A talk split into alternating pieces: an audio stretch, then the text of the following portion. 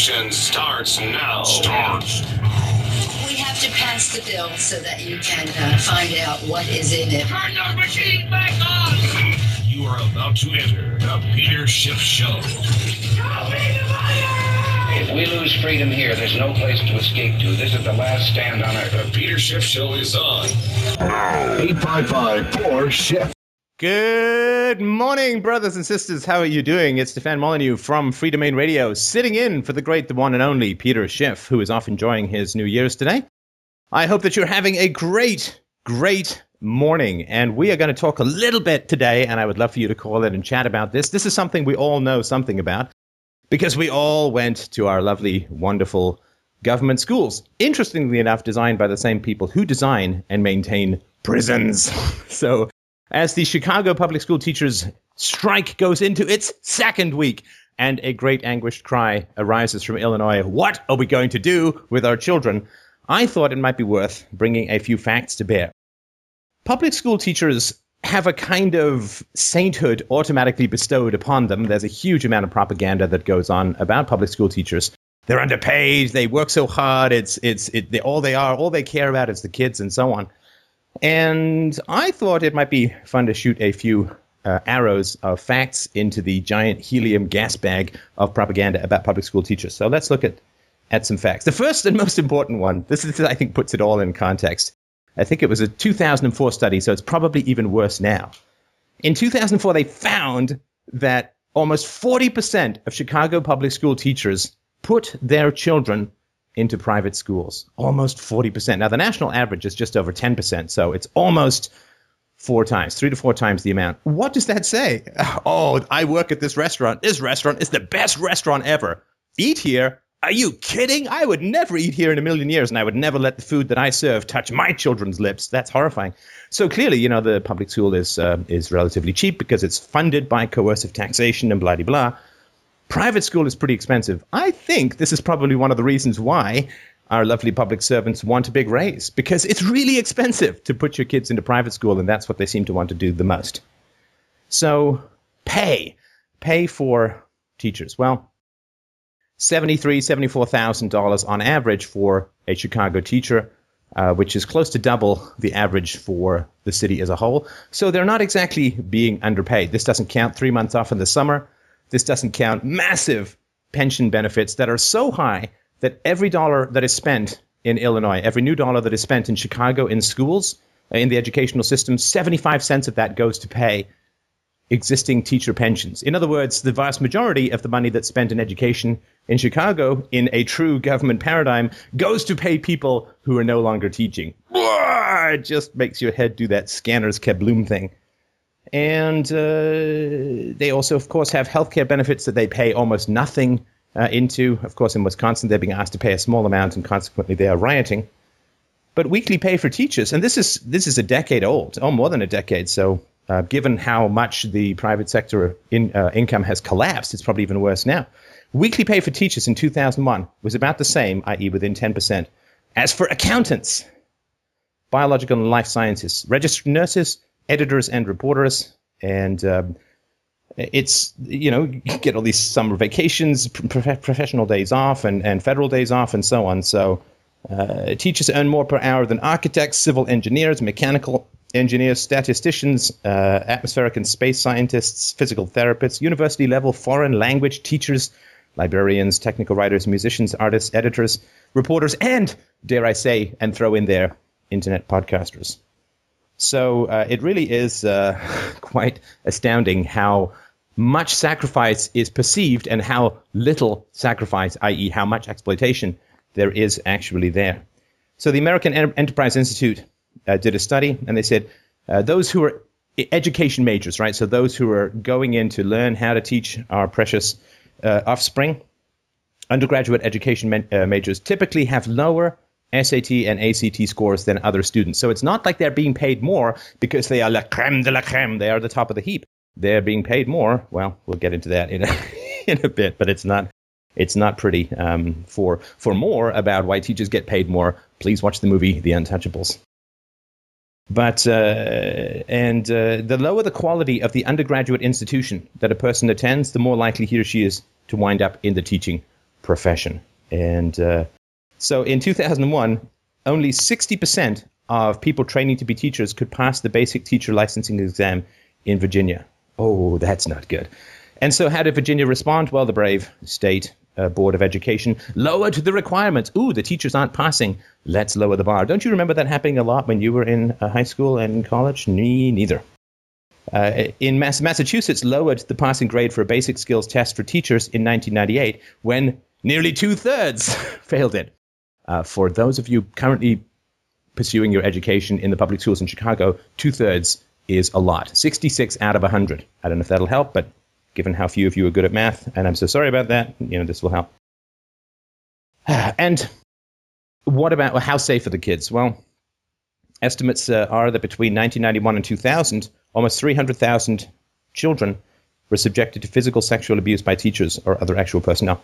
I mean, of course, you know, we're horrified at what happens in the Catholic Church with child sexual abuse, but we never hear a thing about public schools, where, of course, they're in much more danger statistically. Uh, it is really uh, really quite astounding. And how is all of this money going? $12,000, $14,000, $16,000 per student. Well, in Chicago, oh, it's truly astounding. There was one woman who was writing that she was in charge of 43 five year olds. 43 five year olds. I mean, that's astounding. You could never get away with that. I, I, worked in a daycare when I was a teenager. You could never get away with that teacher to student ratio. I mean, 43 five year olds. That's just mad.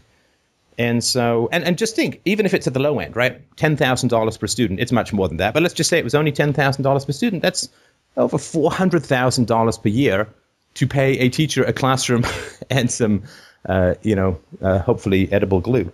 So, uh, of course, ma- massive amounts of it get sucked up into overhead and, and all of this sort of stuff. Uh, the administrators, everybody builds their fiefdom in bureaucracy. So it's just completely mad. So let's see how is all of this money, how are our precious children doing. You know, we all love that Whitney Houston song, but as a society, often we kind of parent like Whitney Houston, the mother, not Whitney Houston, the singer. But um, uh, so the Oklahoma Council of Public Affairs did a civic education poll among public school students. 77% did not know that George Washington was the first president. They couldn't name Thomas Jefferson as the author of the Declaration of Independence. And less than 3% of the students actually passed the citizenship test. Is that not horrifying beyond words. So these are the people who get to run out and vote. The Institute of Phoenix, the Goldwater Institute of Phoenix, did the same survey.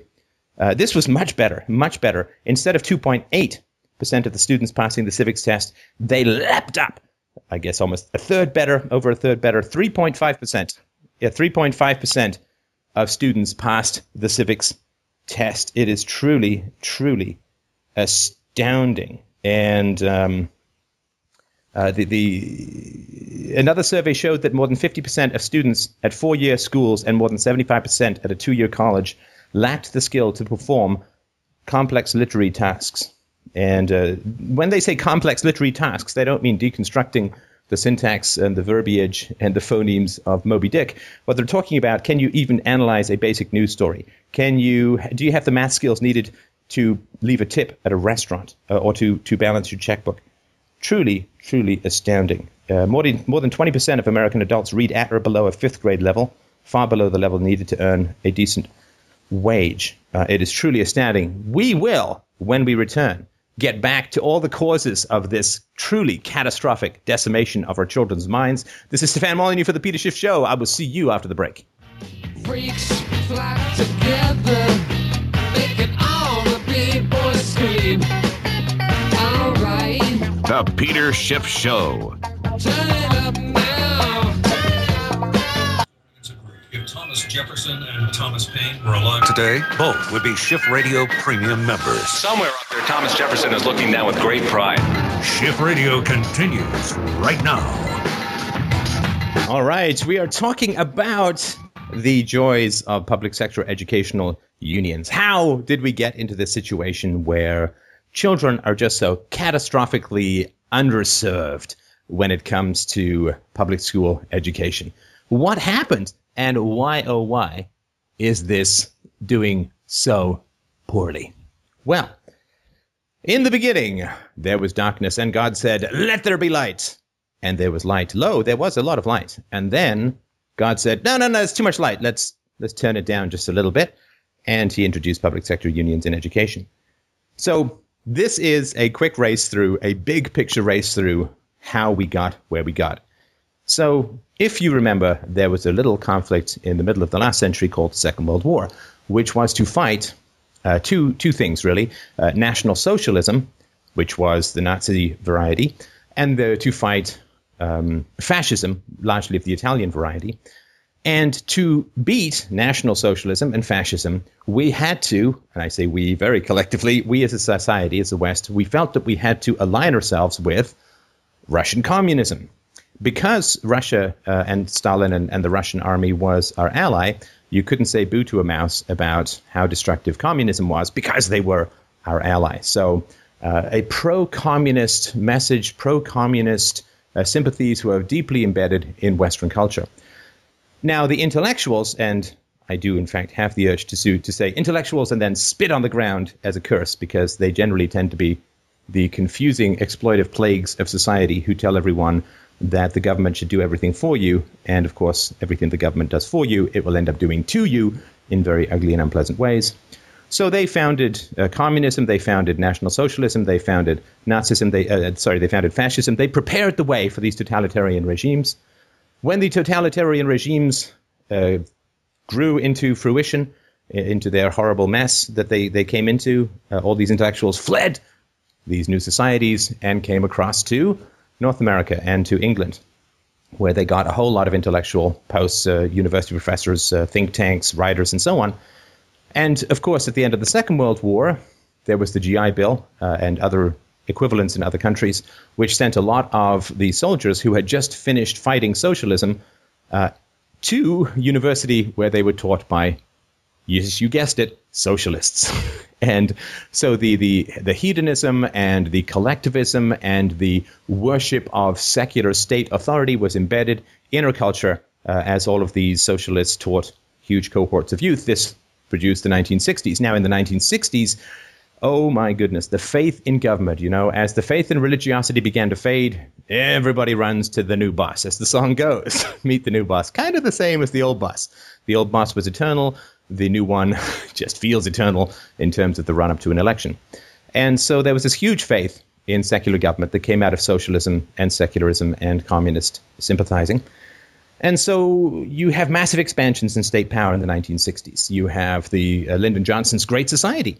Uh, you have uh, the the uh, unionization of government workers. Should never have happened, even under socialist theory. There should be no reason whatsoever to unionize government workers. You see, unions, according to theory, the theory, unions are required because those evil capitalists want to crush and grind down the poor workers uh, in hot pursuit of profits. Of course, in the public sector, there's no such thing as a profit. And so there should be no downward pressure on workers' wages. So you should not need to unionize, but they did. And in the 1960s, in particular, they unionized the public sector workers in education. This was really the beginning of the catastrophe we face now, uh, because once teachers could no longer be fired, then they were no longer responsive to students. Uh, and once you got the uh, union heads in there, their goal was to increase wages because when union heads increase wages, they increase the amount of money coming into their own coffers uh, because it's a percentage of wages. They also had a huge drive, you may remember this, to shrink class sizes because the idea was if you have smaller classes, blah, blah, blah, yeah, better students, better education. How did that work out? Well, statistically, it doesn't seem to have worked out in any positive way. But of course, when you have smaller class sizes, you need to hire more teachers. Ka-ching! More money for the public school uh, union heads. And for the first generations, this is the weird thing when you socialize something, when you kind of put it in, in the government sphere, when you public it. What happens is for the first generation, things aren't really so bad because the teachers who were there all came in under a more free market environment. Again, I know government education's been around since the 1860s, 1870s, which, by the way, it, it came about not to solve any problem in education. Literacy rates were far higher before government education 90, 95, I've heard up to 98% in Massachusetts. Uh, and this was good literacy. I think of the, the classic American novels of the 19th century. Uh, they just were astounding. I mean, Hawthorne and, and um, uh, Melville and, and the other writers, uh, they were just astoundingly great. And there was a very powerful and strong poetic tradition, a level of sophistication uh, even in the pamphlets. And try read them now. They're all online. Was quite amazing. So for the first generation, you get people who are, you know, they kind of came into the profession when it wasn't unionized and socialized, and they could have been fired. So they developed work habits and skills, and they don't just those don't just vanish the moment that the government steps in. They they stay there. They they keep going. And so I actually, you know, went to school in the seventies uh, and um, uh, 80s, and it wasn't so bad. Now, I mean, so people say, you know, who are, I guess, over 40 or well, maybe even over 35, they say, well, you know, it wasn't so bad. But it's a whole different thing now because now you have all of these people who are statistically substandard, who are coming in who are not uh, as dedicated to the kids, who aren't in the same way and with the same motives doing it for the love of teaching. Uh, it's about the most secure job you can get. Uh, if you add benefits, uh, you can quickly earn about $100,000 a year. Uh, it's summers off. I mean, you, you understand all of these benefits. And this is, of course, not to say there are no bad, there are no good teachers out there. There are, but statistically, things get worse when government control gets in. I mean, and this this shouldn't take any intelligence to figure out. And I know this audience can figure it out, but you know, the media, patui, secondhand intellectuals, they really cover this stuff up.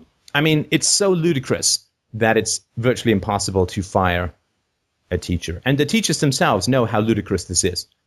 All you have to do is ask yourself that basic question and say, hmm, if students couldn't fail a test, if students automatically went forward, what would happen?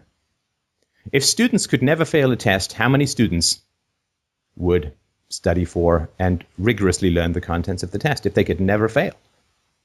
Well, we all know that. I mean, I don't know about you, but when I was a kid, um, the teacher would put on some movie, and the first question would be, Is this going to be on the test?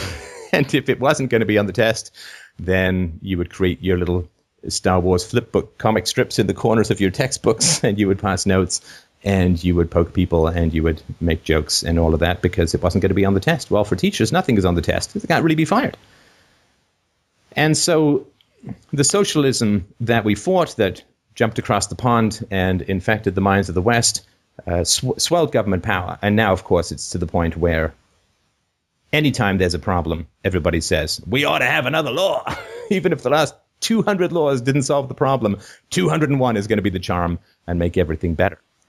And this is the catastrophe of where we were at. I really want to hear if you're a public school teacher, a public school administrator, I guess you've got time if you're in Chicago. Uh, if you'd like to call in, you know, set me straight if I'm wrong. Tell me what it's like. Tell me all about it. If you have memories or you have married to a teacher, you went to school. If you've ever seen a school, please feel free to call into the show. I'd love to chat. We are going to take a short break in a second or two. We're going to come back with a fabulous guest who's going to talk quite a bit about finances with us. And then we're going to talk a little bit. I think it's very interesting. You know, there's two things that the government loves to do. Well, there's many things, but these two in, in particular.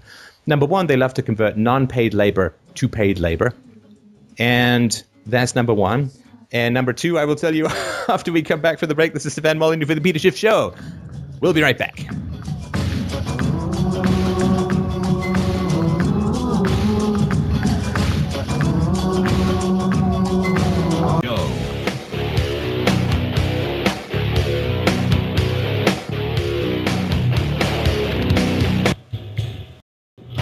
All right, I'm such a tease. We're back. So we were talking about what governments like to do other than worm their inky, squiddy fingers deep into the crevices of your heart, loins, and wallet.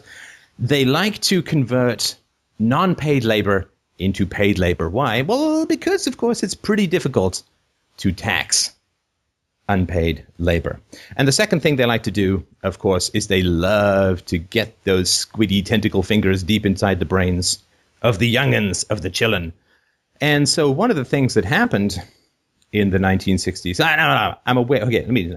I'm aware there's the sensitivity of this topic. So let me just preface by saying I'm a huge fan of equality for women. Obviously, uh, I'm a huge fan of women having women having every opportunity that men can have, and all that kind of good stuff. That having been said, in the 1960s and in the 1970s, uh, the first wave of feminism really strongly encouraged women to get out of the house, to go to work. And it's really, really important to understand that a lot of this movement was driven by government money. I mean, I don't know what the numbers are in the US, but here in Canada, I mean, it's astounding. Over $300 million was pumped by the government into various feminist groups uh, recently. And so it's not a natural expression of the collective desires of women and those who sympathize with and desire equality for women. It's kind of like a tumor that's artificially fed by government money.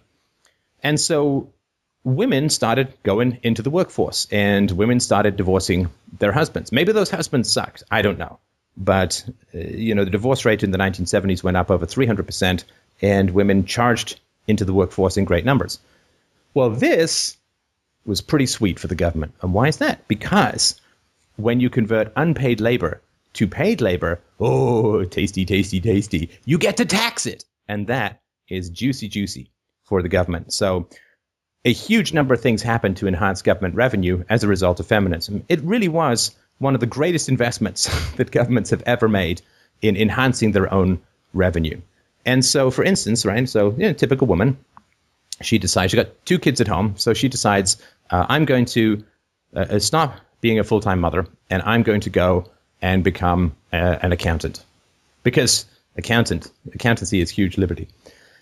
Well, so all of the work that she was doing to take care of her children, somebody else now has to do.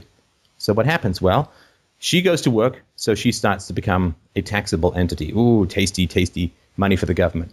And secondly, she has to find someone to take care of her children, and that becomes a secondary source of taxable income. So her money when she goes to work, and then whoever the daycare, uh, whoever is going to be taking care of her kids, for the most part, uh, that becomes taxable income. Sometimes it's relatives and friends, but for the most part, it becomes taxable income. And of course, children then you know, we have this, uh, uh, I dare say, Stockholm syndrome with the state. We bond with whoever raises us, and if you spend a lot more time in government daycares with government teachers, I guess it's going to be kind of hard to criticize them later on or look at things objectively because we kind of bonded with them, you know, but like those ducks following those orange balloons around. We just kind of get into that bonding with whoever raises us. And so that has created a generation of people who have fewer bonds with their parents and more bonds with the state. So it's a huge win for the government all around. Non taxable labor becomes taxable labor. People who weren't paid for taking care of kids now get paid for taking care of kids, and they tend to be strangers. And that's hugely beneficial for the government. The children are exposed to a lot of pro government propaganda. Again, I'm no expert on what happens in the States. Oh, but I can tell you here, holy, holy, as if the uh, I'm a stay at home dad uh, for the most part, and I was at the library with my daughter, and one of the kids started singing, Oh, Canada, oh, my, the Canadian national anthem. And all the children, they stood up like little tin soldiers, stiff. And they put their hands over their hearts and they all burst into song. I mean, it was frankly kind of like a creep fest. And uh, yeah, that's that's pretty alarming. That's pretty scary. So uh, this, I think, is is really been how it's unraveled so far. We're going to put that topic aside. We have been waiting for a fine, fabulous, and delightful guest to join us, and I believe he is on the line now. Are we connected, my friend? Hello, hello. Hello. All right. So this is John Tamny. He's the editor of Forbes Opinion and a senior economic advisor to H.C. Wainwright Economics. So we're going to talk about QE3 and its effects on the election. Is that correct? Yes, among other things. I hope um, that that's going to have a big impact. Although I think um, opposite what uh, most professionals assume. Okay, so uh, the the my layperson perspective is that they're putting QE3 in to give an artificial heroin bump to the economy in order to maintain the system of power that is currently in Washington to keep Obama in. Uh, uh, but because then they can say, "Oh, look, the economy is getting better." Uh, but is your argument that the opposite is going to occur? No, I think so, and, and, and, and for obvious reasons. Let's face it, what is QE3 but an explicit devaluation of the dollar? Um, when you devalue the dollar, you're telling investors whose capital um, uh, bolsters businesses and allows them to grow and create jobs that if you invest in, in future growth, will devalue those returns. And so, I think I think heroin boost is is false. In fact, what QE does is weaken the economy in both the the near and long term. And so, uh, to me, this is just the latest Bernanke kill shot on the economy that's going to that's going to make it even more difficult for Obama to get reelected. Do you think that the effects are going to be that short? Because usually when they pump a lot of money into the economy, there's a short-term high, and then you know, 12 to 18 months later, you get the inflation, which not one person in a thousand can trace back to the original cause. Do you think it's going to be that sudden? In other words, do you think people are onto this game now so completely? Oh, I think they completely are. The electorate's not stupid. They're they're starting to realize that it's not market failure or it's not demand from India and China that have gasoline at these nosebleed levels of prices. Uh, reason gasoline's expensive is because the dollar's cheap, and, and that's been government policy really going back to George W. Bush's presidency. So I don't buy for one second that the markets are that stupid, and I don't buy um, that, the electorate's that stupid. If you look throughout history, um, lots of political regimes have thought if we just goose the money supply that we will achieve some sort of grand political um, effect, but uh, most of them uh, are, would be deemed failures in the in the aftermath, and I don't see why this is any different. Well, certainly throughout history, hundreds and hundreds of fiat currencies have all returned to their intrinsic value, which is a piece of paper with ink on it that you might frame and and uh, and put on the wall. Uh, I think that British sterling is still going after 300 years, but you can only count that successful if you ignore the fact that it's had a 96% reduction in its original value. So it's a little hard to to maintain. So, um, do you think that they are trying to boost the economy, but they are mistaken, uh, or do you think that there's some other reason that they're introducing this? Well, I think they are trying to boost the economy. I think Ben Bernanke truly believes that what he's doing actually uh, creates economic growth, that it's tragically not doing so really scares you to think that we've got someone so hopelessly wrong um, in such a position of power. But I think Bernanke believes it. Uh, furthermore, I think he realizes that he is wildly unpopular now, particularly among Republicans, and I think he realizes that if Romney wins, um, there's going to be a major call among Romney's base to replace him. And so it's just, I think Bernanke at this point is making a blatant political view move. He thinks that he can help the economy and that if he helps the economy, he helps Obama get reelected um, and that Obama will protect him, basically reappoint him in 2014. Um, I think it's a, a weak calculation. I think it's going to backfire on both Obama and Bernanke, but uh, that's what they're doing. Yeah, what's that old joke about Bernanke? Uh, he goes into a pizza store and he says, "I want a medium pizza," and the woman behind the counter says, "Do you want do you want me to cut that into six pieces or eight pieces?" And he says, "Oh, eight pieces. I'm really hungry." Uh, because I think he thinks that somehow slicing up the pie gives you more pie.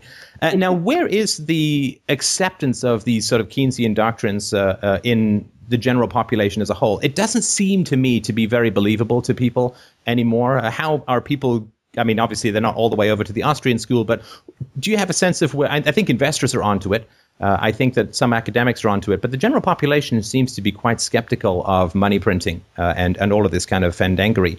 Uh, do you think that's a fair assessment, or or are still people catching up?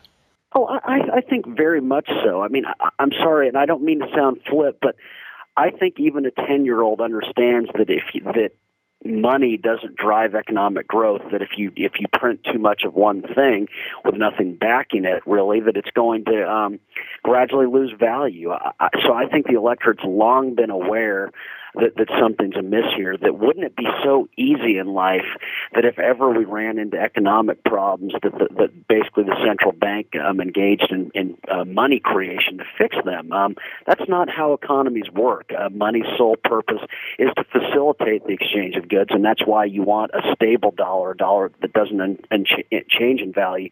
You don't just print wildly. Um, Bernanke is misunderstanding the nature of money, and I'm, I'm sorry. I think the electorate's aware aware of it. The, the shame to me is I think most economists actually believe in what Bernanke's doing. They believe that the economies should be managed by by wise minds like them rather than let, let rather than the way of individuals.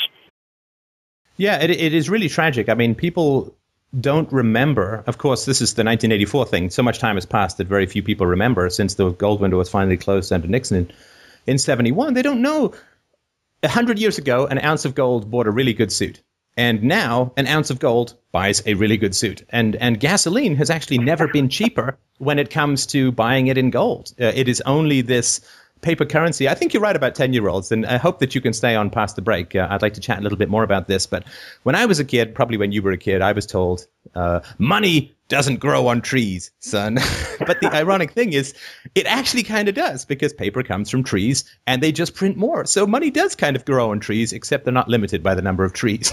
so uh, if you can stay on past the break, I'd appreciate it because I'd like to talk uh, more about this, particularly what people can do in the face of this coming inflation, uh, this coming reduction in the value of savings, which is hitting the U.S. so hard. Savings rates are incredibly low uh, at the moment, and also increased laziness on the part of the banks who can borrow uh, at uh, zero percent, lend to the Fed at a few points, and consider themselves economic geniuses. So, if you can stay on, could you have time to stay on past the break? I'd be glad to.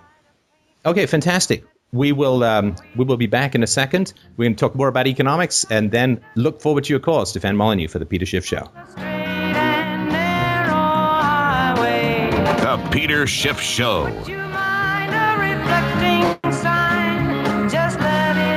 Million dollars. Luckily, Peter's intelligence is growing twice as fast. That's incredible. Welcome back to your source of sanity in an insane world. It's the Peter Schiff Show. All right, it's Stefan Molyneux from Free Domain Radio for the Peter Schiff Show. We are back with John Tamny, who is describing all the gold you can eat, the new federal fiscal policy for America, in which the Fed is it what forty billion dollars a month buying up uh, uh, mortgages and other kind of house securities because you just can't have too many housing bubbles in any particular decade. Now, John, your argument is that the electorate is smarter uh, in aggregate than any particular individual, and you would say smarter, I would assume, than some of the financial gurus in Washington. Um, I don't agree with that, but I'm certainly happy to hear the case, and maybe we can have a tussle about it because I think there may be other factors that drive down the average decision making of the electorate. But what's your argument that they're uh, smarter than the, than the average?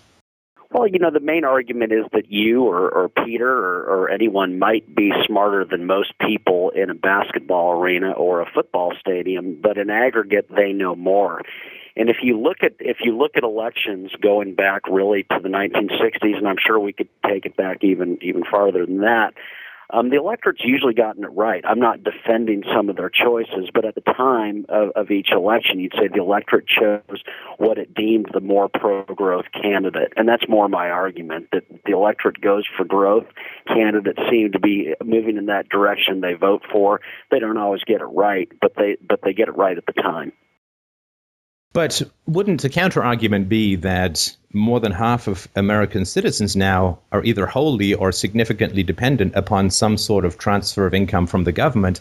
I think that may skew people's long term, big picture view or decision making of best fiscal policy. Best fiscal policy for most individuals is to have the government keep grinding them checks uh, out, uh, even if they're worth less uh, each time, rather than have a true reformation, a cut in government spending, which would have a, a strongly negative effect on their income in the short run. Um, you know, that's certainly the argument, and I hear it a lot. I don't buy it. I mean, look, okay, we, we can point to these statistics, but the reality is I want to find 50% of Americans who say, um, you know what, I, I like the meager check that I'm getting from the government. I'm going to sit at home and do nothing all day because um, I like being lazy. Americans are a self selected bunch. We're descended from immigrants, and, I, and because we descend from individuals who had, who had the courage to cross very often an ocean, we tend to be very entrepreneurial and hardworking. It's no mistake that our entrepreneurs are known globally, unlike those from any other country, and it's not even close. And so, um, no doubt, um, a, a growing number, and it's discouraging of Americans have some sort of sustenance coming from the federal government.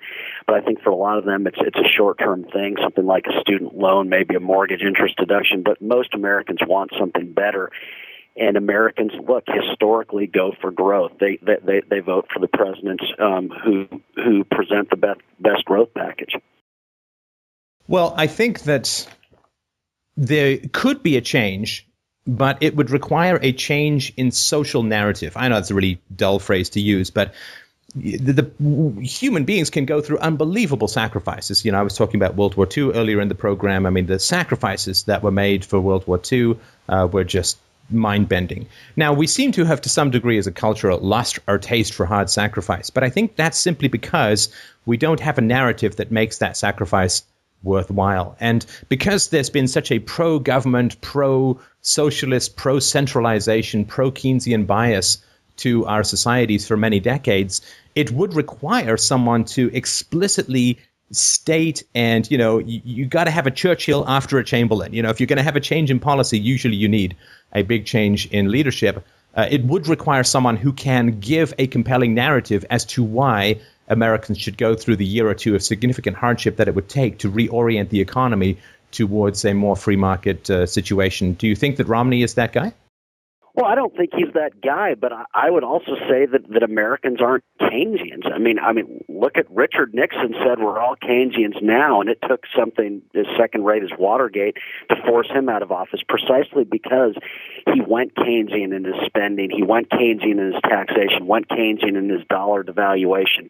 Carter was a Keynesian. We kicked him out. Um, he lost to someone in Ronald Reagan who vowed to return the dollar to gold, who vowed and who basically discredited discredited Keynesianism.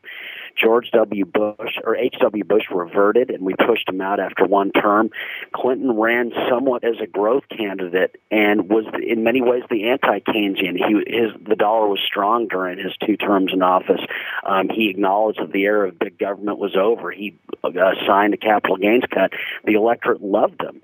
George W. Bush, of course, moved in the Keynesian direction and caused a financial crisis. Um, uh, Obama has doubled down on Bush's disastrous policies, and and if if Romney presents a compelling case, and it's a big if because I don't think he understands economic growth, he would logically beat Obama. So I don't think we're the nation a nation of Keynesians. I just think Ob- Romney does not know how to articulate why the Bush Obama policies have been such stupendous failures. Well, they've expl- I mean both Romney and Paul Ryan have explicitly said that they're not going to talk about any areas that they would cut. I mean, it's tragic, of course, right? But it's inevitable because they, they obviously they can't talk public choice theory, and it's very clear. Right? They can't talk about what they're going to cut because whoever they're going to cut is going to mount multi-million dollar attacks upon them in order to maintain their little fiefdom. So it really is kind of shooting arrows over a house, hoping you're going to hit a target. You have to kind of vote blind uh, and hope that somehow people are going to follow up on their rhetoric. Of course, the big argument also against the idea that the Americans are, are wise stewards of, of future financial growth is the size of government and the size of the debt. If uh, Americans were good at voting in smaller government candidates, why has government continued to grow so exponentially? Uh, no, no. I mean that that's a very good point. And and again, I I think the electorate wants smaller government. The electorate doesn't always get it. But let's face it, Ronald Reagan, um, in many ways, sh- shrank the size and scope of government. Not so much size, but the scope of government. The electorate liked him. Clinton um, was one minute explicit and goaded along by Republicans did it, and he was very popular. So I mean, I, I think I think Americans do like it. As for as for Romney and Ryan, I mean, I, I think you're speaking to the problem.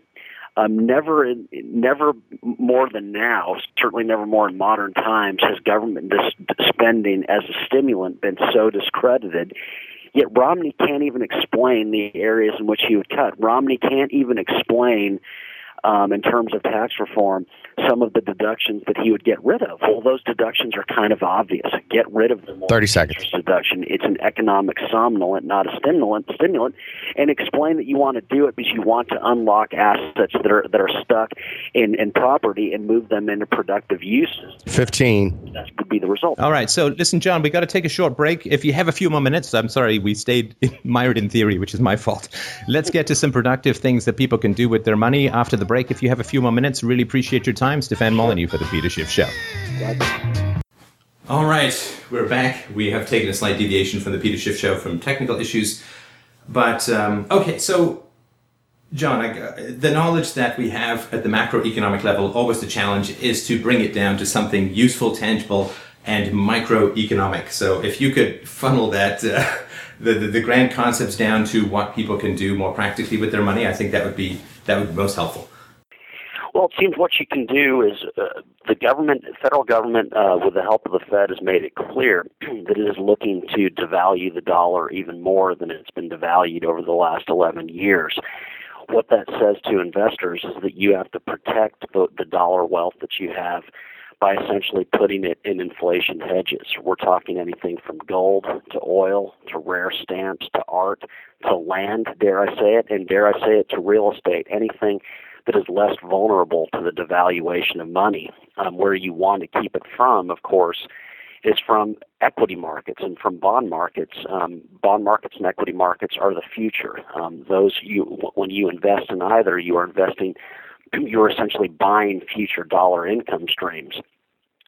But with the federal government explicit about wanting to devalue the dollar, these will not be good places to be. Um, you'll want to be in hard assets, and that's a shame. We are telling investors today to move into the assets and wealth of yesterday to protect themselves rather from the ideas of tomorrow that will actually lead to real economic growth. Right. So anything that has a kind of fixed interest rate is going to be consumed by inflation, and you're probably going to end up losing quite a bit. Uh, and of course, anything that is stuff, right? I mean, it seems so Stone Age almost, you know. I mean, financial instruments and, and cash were the were the really the foundation of our modern economic wealth. And telling people it's almost like go back to barter, grow your own food. It's almost like pretend that the, the development of cash didn't happen because it is such a a manipulative market. I mean, they, they can't make more land, they can't print more land, they can't print more art, they can't print more old stamps. So anything that is is is fixed and has value, gold of course is an important one, and anything that is going to rely on the value of future money, anything that's interest bearing, is something to steer clear of. Is that is that a fair way to put it? I mean, that, that's exactly it, and, and that's the big tragedy at, at the moment. Um, when you think about it, um, devaluation is tautologically a blast to the past, and that's why it is slow economic growth. When uh, governments devalue, investment flows into the wealth that already exists. Conversely, when the dollar is strong and stable, investment flows into the stock and bond income streams for wealth that doesn't yet exist. And that's why during periods of a strong and stable dollar, economic growth is so profound and great because investors can be intrepid. They can be uh, offensive in what they do. Buy and invest in the future. Um, the government is, is explicit about how it, it's going to foster slow growth because it's going to force investors into the into the wealth of yesterday, and um, it's it's a, such a sad commentary on, on, on where we are, but um, that's where we're headed, and that's where we've been headed for yeah. quite some time. That's a very I never thought of it that way. I think that's that's a very a very intelligent insight. So it's almost like it's like we have to freeze time and hoard until inflation begins to cool down, which of course is only going to happen when government goes through the necessary pain. This is the pain that Japan has been avoiding for like 20 years. So I don't know how long you can continue avoiding this pain. The necessary pain, uh, pain of allowing for the short, sharp, recessionary or depressionary readjustment, which historically didn't doesn't have to be that long, right? I mean, everybody knows about the crash of 29. Not many people know about the crash of 1920-21, which was even worse originally, but which was done within about 12 to 16 months because the government didn't do anything about it. So it's a year to year and a half of pain, and we can be back on, uh, you know, the the rising smoke plumes of of infinite growth, but. I just, I still find it hard to imagine how governments are going to be able to. I mean, governments have been shielding people from economic reality for so long, it would take such a reversal to say to people, well, the policies of the last 40 years have been catastrophic. 40 years is about the average lifespan of a fiat currency. We're right on time. And so we're going to have to tie it back to gold or a basket of commodities so that it's not open to this kind of political manipulation. I, you know, that would take a real visionary uh, to come in. I mean, I think Ron Paul had obviously the economic chops and the personal integrity to make that case, but um, it's hard to see if there's somebody on the horizon who can do that in a way that is going to allow people to accept the sacrifice.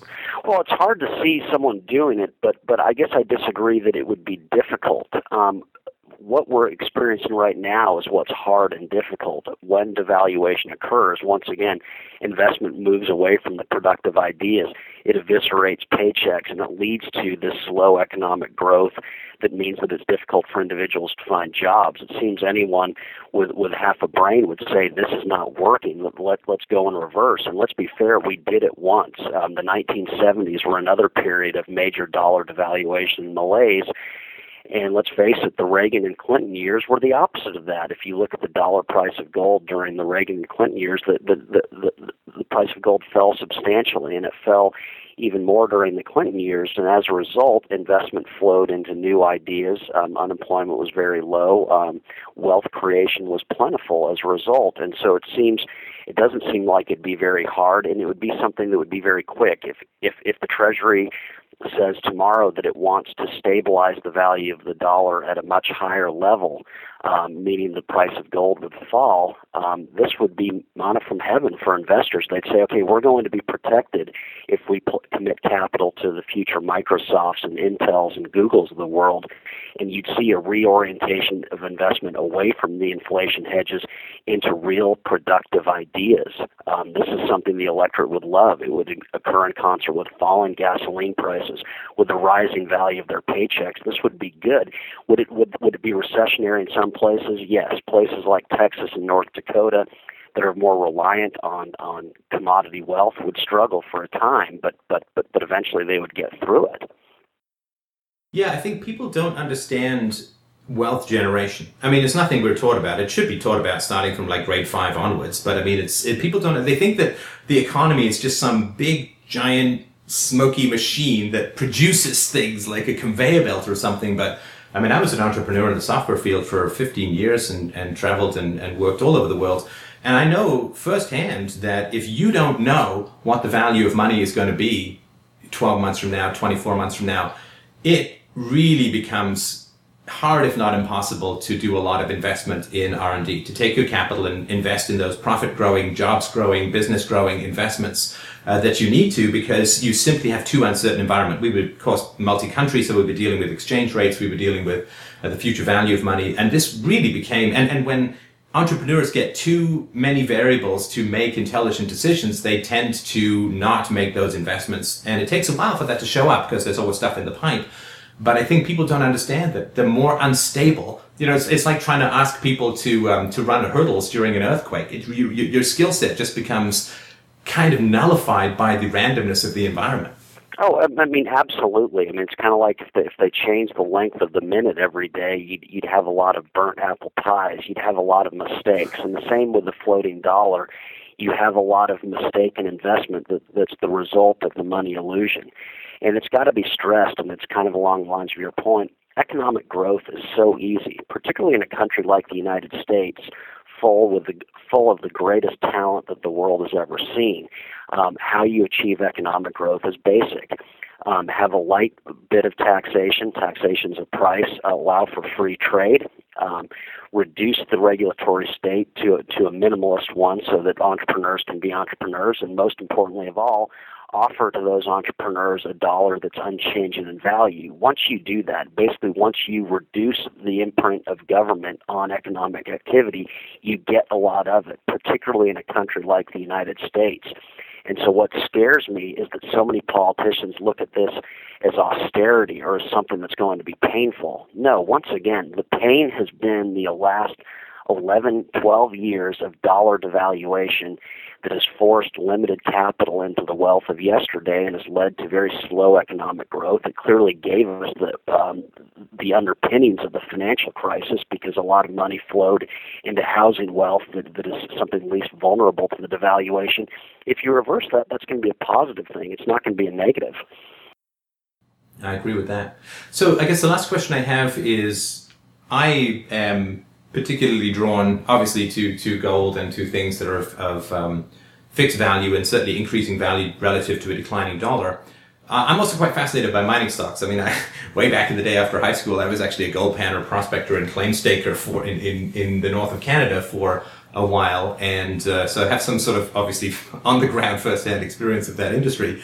And uh, I, I find that mining stocks, of course, if, if gold is worth and other precious metals and, and resources that come out of the ground are worth, then it would seem uh, that mining stocks are an important thing to, to get into. But of course, it's a difficult field to get into. There's a lot of specialized knowledge. Do you have any particular places you go for the best information? And do you recommend that um, in general as an approach? Um, uh, that's certainly another way to do it. Um, to, start, to to go into mining stocks. I don't have anything specific. I don't have a specific website, but you know, the general rule of thumb, and it's been proved through, true throughout time, is that you do move into hard assets or to companies that have exposure to hard assets least vulnerable to the devaluation. Um, and, and so that's sadly where you want to be right now. I mean, you think about mining stocks, gold, oil, copper. These are so prosaic and boring, low profit margins. And so yesterday, what's made the U.S. rich in modern times are high margin ideas like the Intels and Microsofts and, and companies like that. And so investments logically moving away from them. But for right now, that we've got to protect our wealth. I would say if if we did move back to some sort of stable dollar regime, there is talk that will do that what the first thing I would do is buy an ETF on the Nasdaq 100 because you'd suddenly see a lot of reorientation of investment into new ideas rather than the ideas of yesterday. But right now, there's no call to do it. The Fed has made it very clear that it's going to uh, devalue the dollar with the White House's consent. But the good news, the silver lining here, is that maybe is that you may want to have some exposure to technology um, just a little bit because the Fed, before our eyes, is discrediting itself. And uh, the, the electorate is not going to keep putting up with the destruction of, of their, their paychecks and the destruction of their job opportunities. I don't think uh, Bernanke, the Bernanke Fed will have too many more QEs in, in, in its in, in its system, and it's not going to because the electorate will not allow it. And I don't think the political class will, will keep allowing it. It doesn't work. Yes, I think that's a great point. All right, well, I really appreciate your thoughts, your insights, uh, and um, real clear markets com is uh, where people can go for uh, some of your uh, writings and, and places where you edit. Are there any other places on the web where people can uh, come and ping your economic brain? Well, yeah, they, they can also, uh, I'm also editor of opinions at Forbes, and so they can go to forbes.com slash opinions and they can find my writing and then uh, the, the writing of a lot of my other other writers who feel the same way that in many instances that the dollar is the biggest problem today and that we've got to rein in the Fed and if we do that we will see the economic growth that we're used to and that we saw in the Reagan and Clinton 80s and 90s. Fantastic. Well, thanks again, John. That was a really enjoyable chat, and uh, I'll talk to you soon. Thanks for having me on.